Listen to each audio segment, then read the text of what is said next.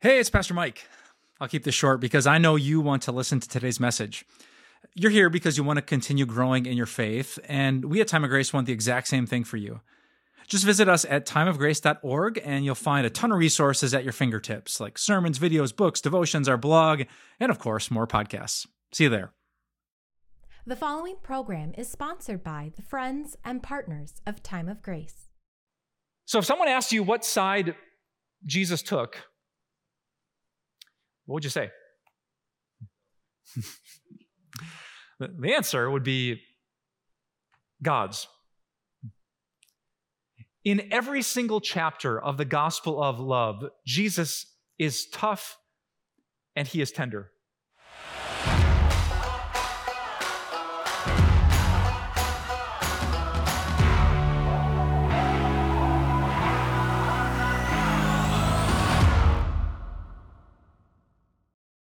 Whenever I hear about controversial issues in society, in the, in the church, when it comes to morality, I have, I don't think I have ever once heard someone say that Jesus was wrong and they are right. Right? Have, have you ever heard that? I've never heard someone say, you know, Jesus, whew, he was way off, but I know better than Jesus. Or Jesus was so judgmental, you don't want to follow him, you, you should follow me. Or Jesus obviously was a hater, you need to shake him off. And you need to listen to my teaching because I know love, but I, have never heard anything close to that. What, what I have heard, whether a person is on this side of the issue or that one, is that here's me, and I'm standing with Jesus, and the rest of you should join us. Have you heard that too? Pick an issue, right? Um, the kind of the traditional focus on the family, nuclear family values, people would say, well, we believe this because, because of Jesus. Remember in Matthew 19, he talked about marriage, he talked about one man, one woman, creation, what God has joined together, let people not separate, sexual immorality, this gift, very few causes for divorce. We believe what we believe, and we believe it's loving because of Jesus. But other people would say, What? Have, have you read the Bible? Mean, Jesus rarely, rarely, rarely took the traditional position on anything. He broke the mold. He shocked the traditional church going crowd. They didn't know what to do with him. And, and who did he befriend and love? It was the prostitute, the tax collector, the divorced woman, he opened his arms to all the people that the church had pushed out of its doors. That's Jesus. And that's why we believe this is love. You know, some people on social media or on busy street corners, they make posts and they hold signs. They talk about heaven and hell, repentance and faith. And if you ask them why, they would say, Jesus. Remember Jesus' first ever sermon in Mark 1 repent, for the kingdom of heaven is near. According to Jesus, heaven isn't as crowded as this church service. Have you heard that? He said the gates are narrow, the road is traveled by very, very few. He didn't just talk about everyone going to a better place. He talked about weeping, gnashing of teeth, fire, darkness, the existence of hell. So you, you might think it's unloving, but Jesus didn't. And so we say it without being ashamed of it because that's what, that's what Jesus said. Other people would say, What? What? Now, little children came running into the arms of Jesus. When is the last time you saw a little kid run into the arms of a fire and brimstone preacher? But when do women ever gather around a guy who threatens them with eternal condemnation. No, I mean, that, that is not where Jesus stood. He was about including, being the way to the Father, God loving not some people, but all people, a whole world of people. And whew, I, I could give you so many more examples, right? I mean, talk about a cultural issue like immigration. Some people would say, oh, no, there are laws. And, and Jesus said you should obey the laws, right? Give to Caesar what is Caesar's and God what is God's. And other people would say, Are you kidding?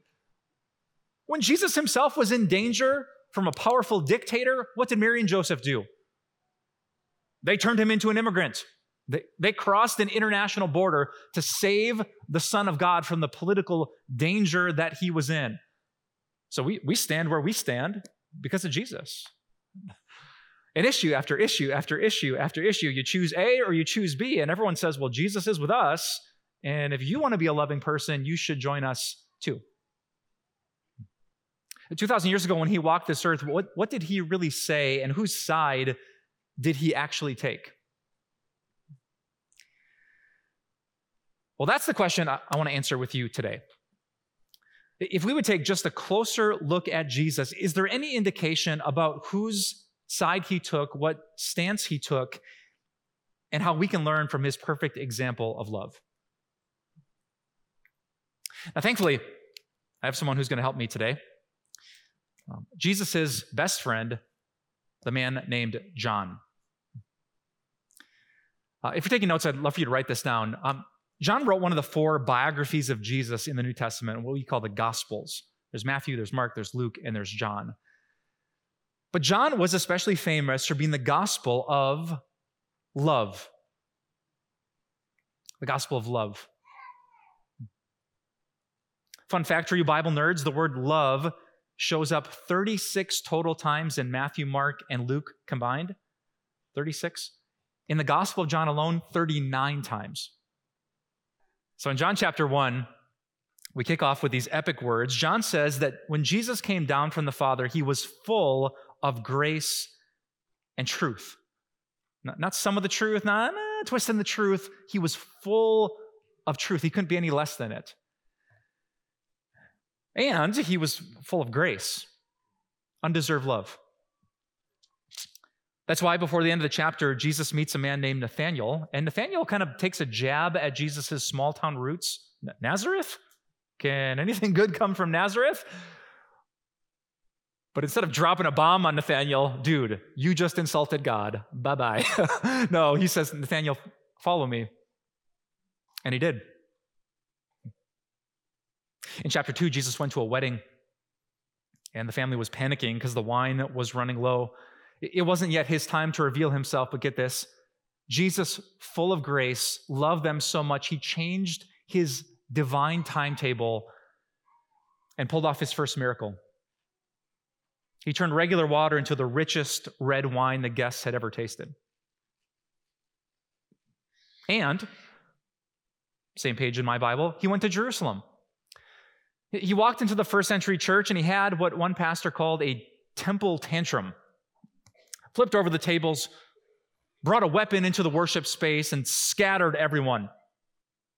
Same Jesus. In John chapter 3, Jesus met a man named Nicodemus. And it was more than a microaggression when he said, You're Israel's teacher and you don't know this stuff? Which he said one page before these words For God so loved the world that he gave his one and only son. In John chapter 4, Jesus met the outcast of all outcasts, a Samaritan woman at a well. Have you heard the story? She was married, then divorced, married, divorced, married, divorced, married too many times, and divorced. Now she was with a guy, probably sleeping with a guy that she wasn't married to. And Jesus, even though he was Jewish, he went out of his way through Samaritan territory just to meet her. And once he did, he embarrassed her so badly. Go get your husband, he said, knowing she didn't have one. And yet, in the same conversation, he offered her everything. The kind of living water, he called it, that could satisfy her soul, something that would give her more than all these guys could ever give her. He was offering her God, and it was such good news. She raced back into town and told everyone who would listen, I have, I have found him. And she won't leave his side. In John chapter 5, Jesus met a disabled man. 38 years, he had never taken a step. And Jesus smiled and he said, Get up and walk. And the dude did. Can you imagine 38 years? You don't take a step. What is that day like? He's skipping, he's running, doing cartwheels. I don't know what he's doing. But then Jesus finds him. Verse 14. Later, Jesus found him at the temple and said, See, you're well again. Stop sinning, or something worse may happen to you. And then apparently he said, Amen. In John chapter 7, Jesus said, None of you keeps the law. And yet he offered to, to give his life to satisfy their souls.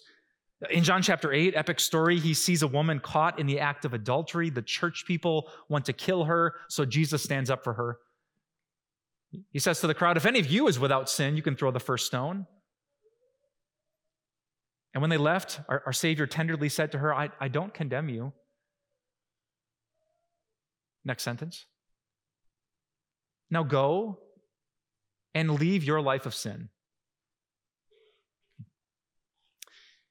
In John chapter 9, Jesus made a blind man see, and then he warned the crowd about their spiritual blindness.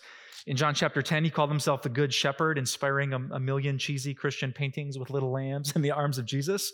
And then he preached something so vicious that 10 verses later, many of them said, This Jesus is demon possessed and raving mad. Why listen to him? In John 11, Jesus went to a funeral. His friend Lazarus died, and when he saw his friends brokenhearted and confused, in the shortest verse in the English Bible, do you know it? Jesus wept, period. God is so full of compassion. God cried. And then he flipped you see this better in the Greek than our English Bibles, but it says that Jesus snorted with anger when he saw the intrusion of death. All these people who questioned his timing, all of these critics, he was so mad, he stamped over to the tomb and he demanded, Lazarus, come out. And when he did, his enemies tried to kill him for it. In John chapter 12, Jesus was tender with Mary when she anointed his feet, but tough with Judas when he criticized her. In John chapter 13, Jesus was tender with Judas when he washed his feet, but tough with Peter, who was about to betray him. In chapter 14, Jesus was tender with Peter and all the rest when he said, My Father has, has heaven. It's like a room with many mansions. I'm going there to prepare a place for you. I am the way and the truth and the life. And in the same sermon, he said, And if you love me, you will do what I command. In John chapter 15, Jesus started to talk about love.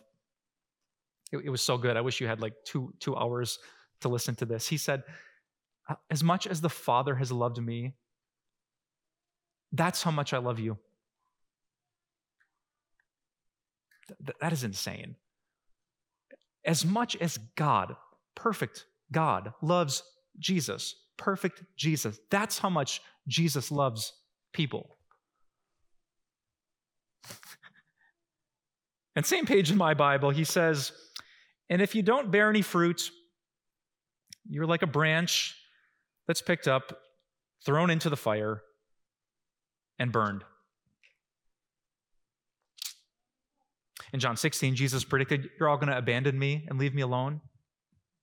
And in the very next verse, he says, I've told you this so that you may have peace.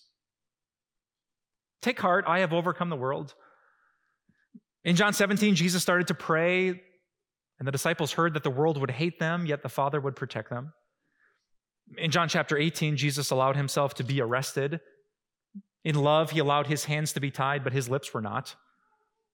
And so he rebuked Peter for swinging his sword, and Pilate for the miscarriage of justice, and the Pharisees for mocking his trial. In John chapter 19, Jesus ended up on a cross, and they're looking down at the Apostle John and Jesus' own mother. He said, John, here's your mother. Mom, take care of my best friend. And then he died. In John chapter 20, he stopped being dead.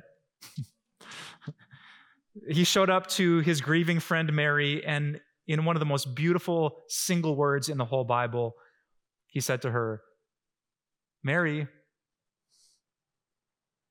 and her existence turned upside down. On the same page, he appeared to his doubting friend Thomas, and he said, Stop doubting and believe. And in John chapter 21, Jesus made breakfast.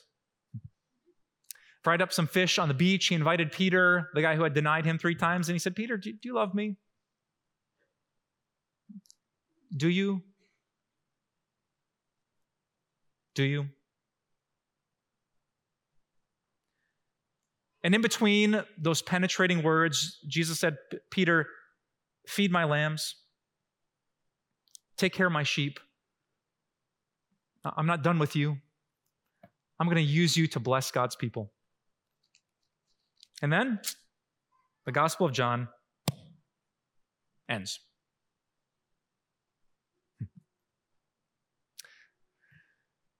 So if someone asks you what side Jesus took, what would you say? the answer would be God's. In every single chapter of the gospel of love, Jesus is tough and he is tender. Um, a couple of years ago, I had the chance to speak at this like really like, swanky event.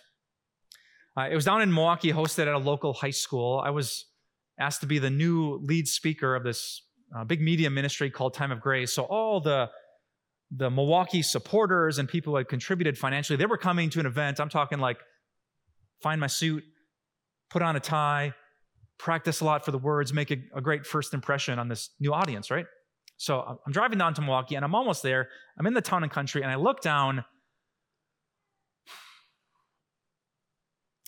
and I see a two inch rip in the inseam of my pants.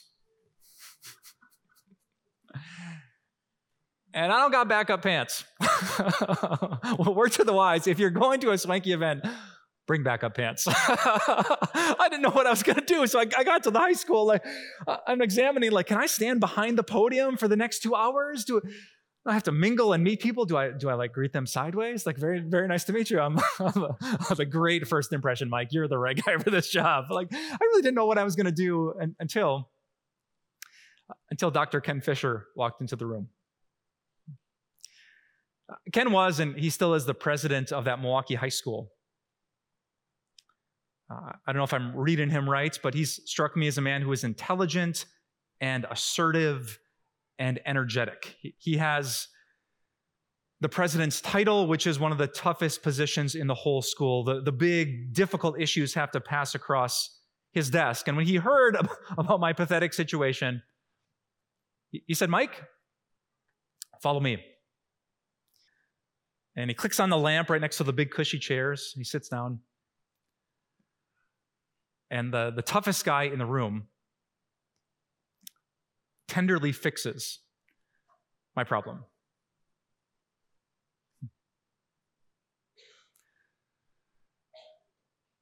Sound like anyone you know? That was how Jesus was every single day. Just when you took a deep breath and thought you were on his side, he'd call you out don't you remember what I said? Christians are not meant to pick the specks out of other people's eyes when there is still a plank in their own. Stop being hypocrites. And I know that's going to be hard. I had a cross too. But I am worthy. Whoever loses their life for my sake, for the words of my Father, they will find life. You will never have to wonder or live with guilt or shame, and it will be a struggle. But when that struggle is over and you see my Father's shining face like I see it when I close my eyes, you will never regret this moment. So, friend, will you follow? I'm worthy. Do you believe it?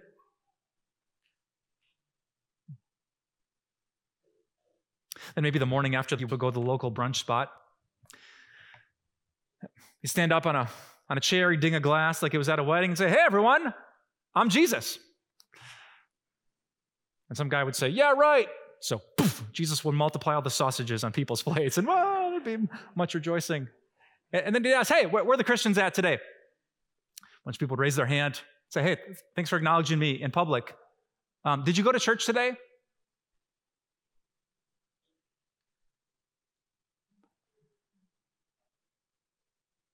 And maybe Jesus would say,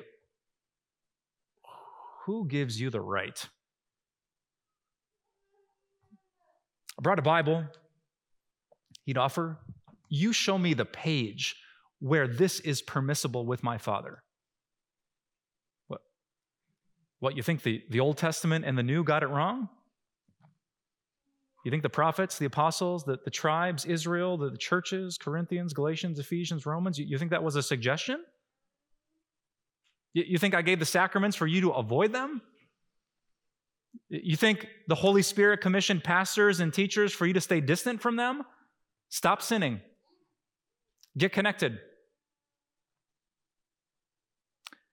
And by the way, I picked up the tab.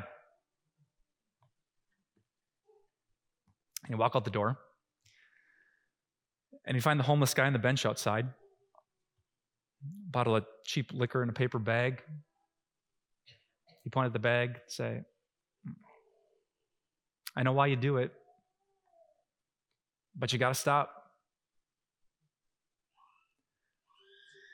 But instead of judging and, and bouncing like the average American, Jesus would sit there. And he would give the man something that no one had given him in years time. He'd scratch off his appointments with the big donors and the important pastors, and Jesus would spend hours on that bench. And he would listen to the man. He would learn his story and his name. He would sympathize. He would weep. He would forgive him of his sins. He would promise him the Spirit. He would hold his hand, put an arm around his shoulder. The man would never forget that moment because he had never felt like he had ever been in the presence of love like that.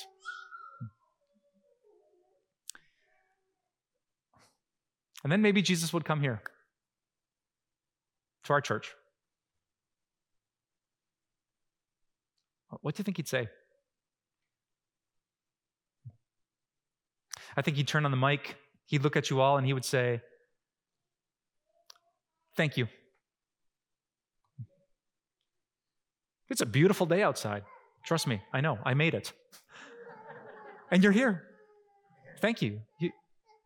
You had a thousand reasons to do something else, but, but you prioritized the people that I love, the, the word that the Spirit inspired. Thank you. When you sing, I heard that. When your prayers came from the heart, I was listening to that. Not everyone does that. Well done, he would say. And look at all you moms with the little kids. And he'd say, There is great reward in heaven for you. you haven't heard a whole sermon in how many months, but here you are because you're training up these little ones in the way they should go. I see you, he would say. And if you see my homeless friend outside, give him more than a wave, give him your love. And let go of the grudge and give as much as God has given to you.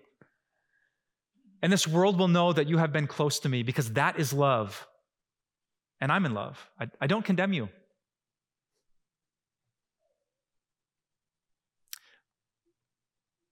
That's what Jesus would do. Because that's what Jesus always did.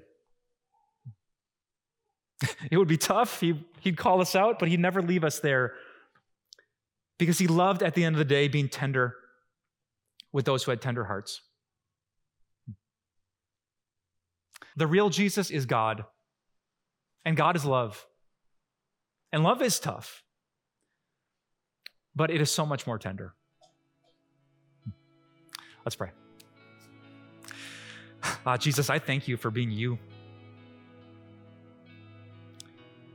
Um, I, I thank you for not being a coward. Um, you call us out all the time. Uh, that's hard for me to do, hard, hard for us to do. The fact that you do it proves that you care about our future. Thank you, Jesus, that in your ministry you didn't value short term popularity over people's long term eternity.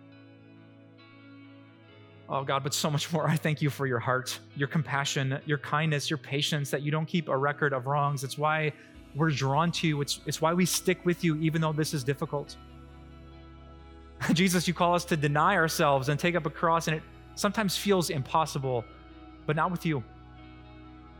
Who else has the words of eternal life?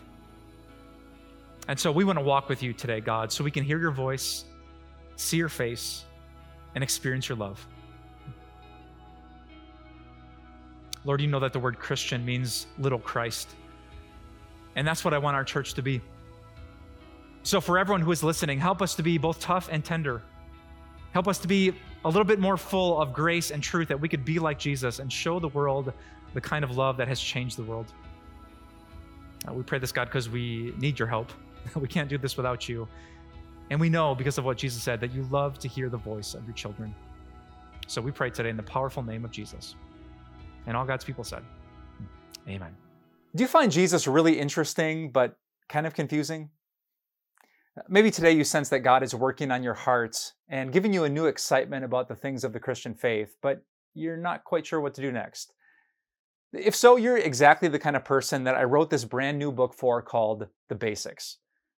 Uh, it's not AP Bible, and it's not going to answer every question you have about Christianity, but it's going to get you back to the basics of why Jesus is worth following today and for the rest of your life. If you're interested, just go to timeofgrace.org to download your free copy. To all of you who are hurting, who feel lost, who are struggling because life is messy and people are messy, and sometimes you are messy. You're left worrying and wandering and wondering is life supposed to be this hard? But I need to ask do you know who can help you? Who can help you right now? To all of you who have made mistakes, big mistakes that you so regret, mistakes that really hurt the people you really care about. And those little mistakes that gnaw at you, mistakes that no one knows about but you. You didn't mean to, but you did. And they leave you wondering will they ever forgive you? Can you ever forgive yourself? I have to ask do you know who can help you? Who can help you right now? To those of you who are doing okay, you're pretty content because life is good, and yet you still have this ache, this question inside of you Is this all that there is? Is this the purpose of my life? Why do I feel like there should be more? And what happens when I die? Do you know who can help you? Who can help you right now? Whether you are experiencing the highest of highs or feel like you've hit rock bottom, we at Time of Grace are here to remind you of one thing that the person who can help you through it, the one who always has a purpose, the God who is full of forgiveness and grace and mercy. He is not far away, He is right here. God is here. Because of the life of Jesus and the death of Jesus and the resurrection of Jesus, this God that you need, who can get you through anything and help you with everything, He is not somewhere far away. He's not waiting for you at the finish line. That God is right here. Walk with us. We at Time of Grace are here to help you on your spiritual journey, to remind you that the one you need is right by your side. Help us connect more people to God with our $130,000 challenge grant. Some amazing friends have offered this generous grant, meaning your gift today will go twice as far to reach even more people with God's love. To thank you for your gift towards our $130,000 challenge grant, we want to send you the God's Grace for Your Daily Life Planner. This undated planner is all about letting God and not the world, set the pace for your daily life. Request yours when you give to our $130,000 challenge grant by visiting timeofgrace.org or writing us at P.O. Box 301, Milwaukee, Wisconsin 53201. Time of Grace doesn't end here. Visit timeofgrace.org and explore encouraging resources, or sign up for a daily email and have everything delivered right to your inbox, like our Grace Moments devotions, Grace Talks devotional videos, blog, and podcasts. Follow us on social media, where you'll find a supportive Christian community. Do you need prayer? Contact us and let us know what's on your heart. Thank you so much for your support. See you next week on Time of Grace.